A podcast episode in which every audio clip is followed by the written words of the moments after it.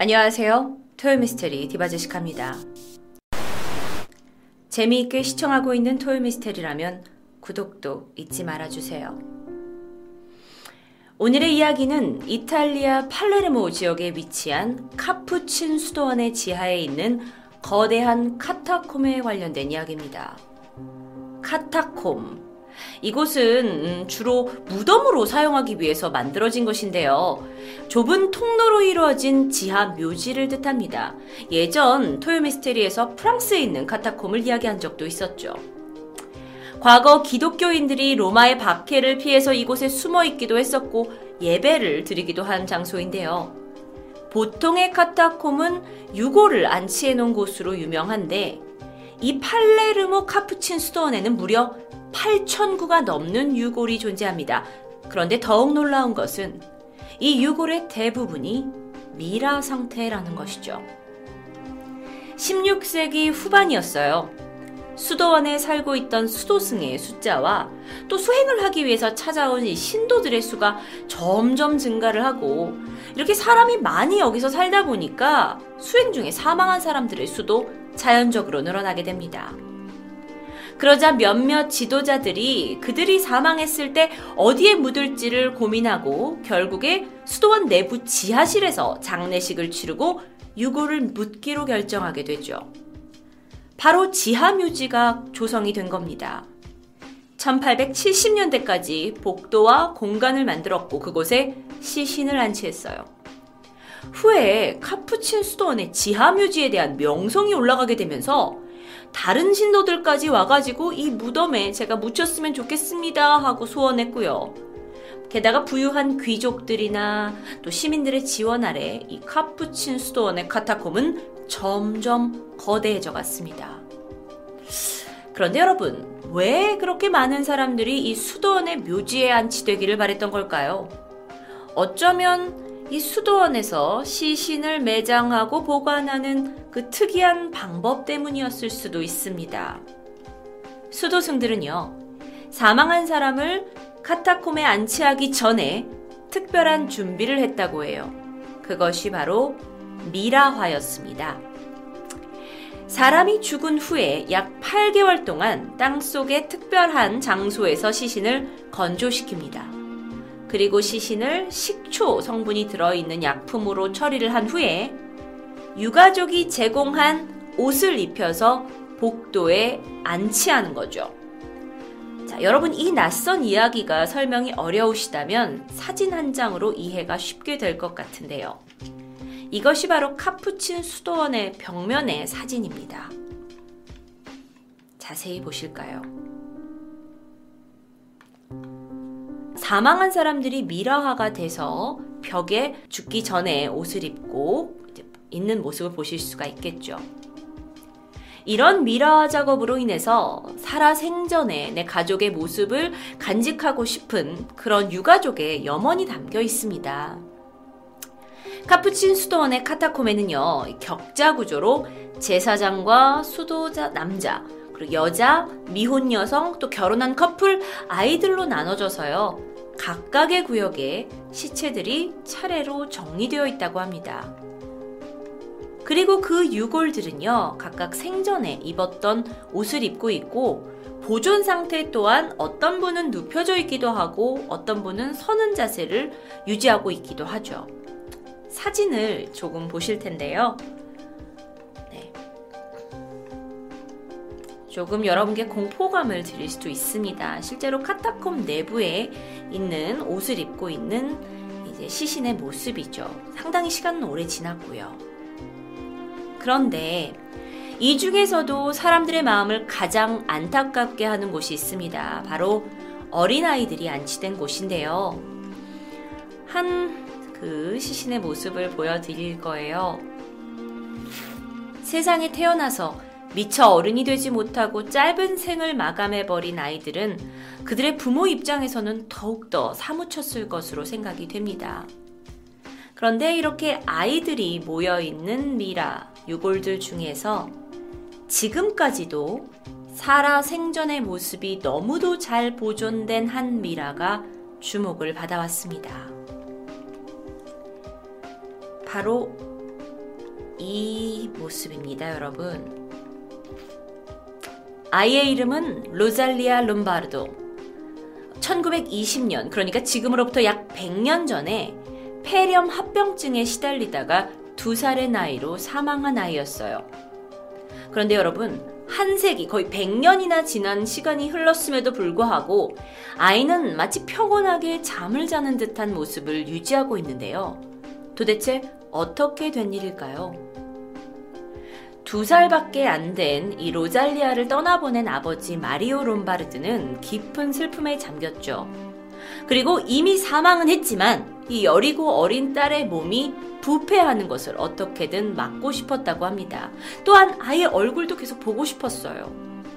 그래서 아버지는 당시 이 팔레르모 지역의 저명한 의사였던 알프레도 살라피아에게 찾아가서 그 방법을 갈구했고요. 의사 살라피아는 자신만이 알고 있는 그 조합의 방부 주사를 시신에 투여하게 됐고 완벽하게 미라화합니다. 조금 더 가까운 모습의 사진을 보여드리도록 하겠습니다. 이후에 아버지는 로잘리아의 시신을 카푸친 카타콤에 안치하게 됐고 사망 당시 모습 그대로를 보면서 아이를 그리워했다고 해요. 도대체 어떤 방식으로 미라화했는지는 모르지만 100년이 지나고도 너무도 완벽하게 보관된 아이. 그래서 지금도 이 모습을 보고자 수많은 사람들이 카푸친의 카타콤을 찾기도 합니다. 그런데 일부 사람들은 이 미라화된 아이의 모습이 너무도 완벽해서 인형 아니냐고 의문을 품는 사람들이 있어요. 실제로 여기에 대한 진지한 의혹이 있었습니다. 어쩌면 카푸친 카타콤이 관광객을 유치하기 위해서 로잘리아라는 아이의 스토리를 만들어냈고 인형을 만들어서 두고는 사람들을 유인한 게 아니냐라는 의혹이죠. 그래서요, 카푸친 카타콤 측에서는 이런 의혹을 없애기 위해 아이의 시신을 MRI 촬영하기에 이르렀고, 그 검사 결과 로잘리아 이야기가 실제라는 것이 밝혀집니다. 이건 실제로의 그 로잘리아의 시신의 MRI 사진이라고 해요. 이 안에서 아이의 장기까지 모두 그대로 보존된 정말 최상으로 보존된 미라였던 거예요. 이러고 나서 더 많은 사람들이 미라를 보기 위해서 카타콤을 찾게 되죠. 그런데 여기서 끝이 아니었습니다. 수많은 관광객들 중에 몇몇이 살아있을 법한 로잘리아의 얼굴을 유심히 보다가 아이가 눈을 뜨는 장면을 포착했고 이걸 너무 놀라서 도망치기까지 했다는 이야기가 돌기 시작합니다. 물론 사람들은 쉽게 그 말을 믿지 않았죠. 그런데 그러다 2016년 세상을 깜짝 놀라게 할 한 장면이 포착됩니다. 영상으로 보실게요.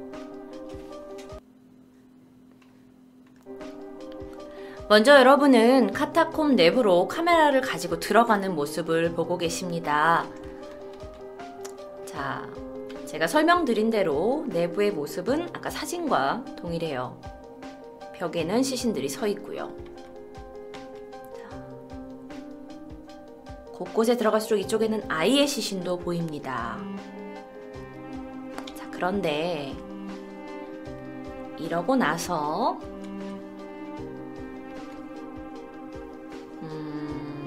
한 시신 이게 바로 그 로잘리아 아이의 시신인데요. 문제의 장면이 나옵니다. 그리고 바로 이 사진인데요. 음, 분명 같은 이 시신의 사진을 찍은 건데, 한 사진은 눈이 조금 떠져 있고, 한 사진은 감겨져 있네요.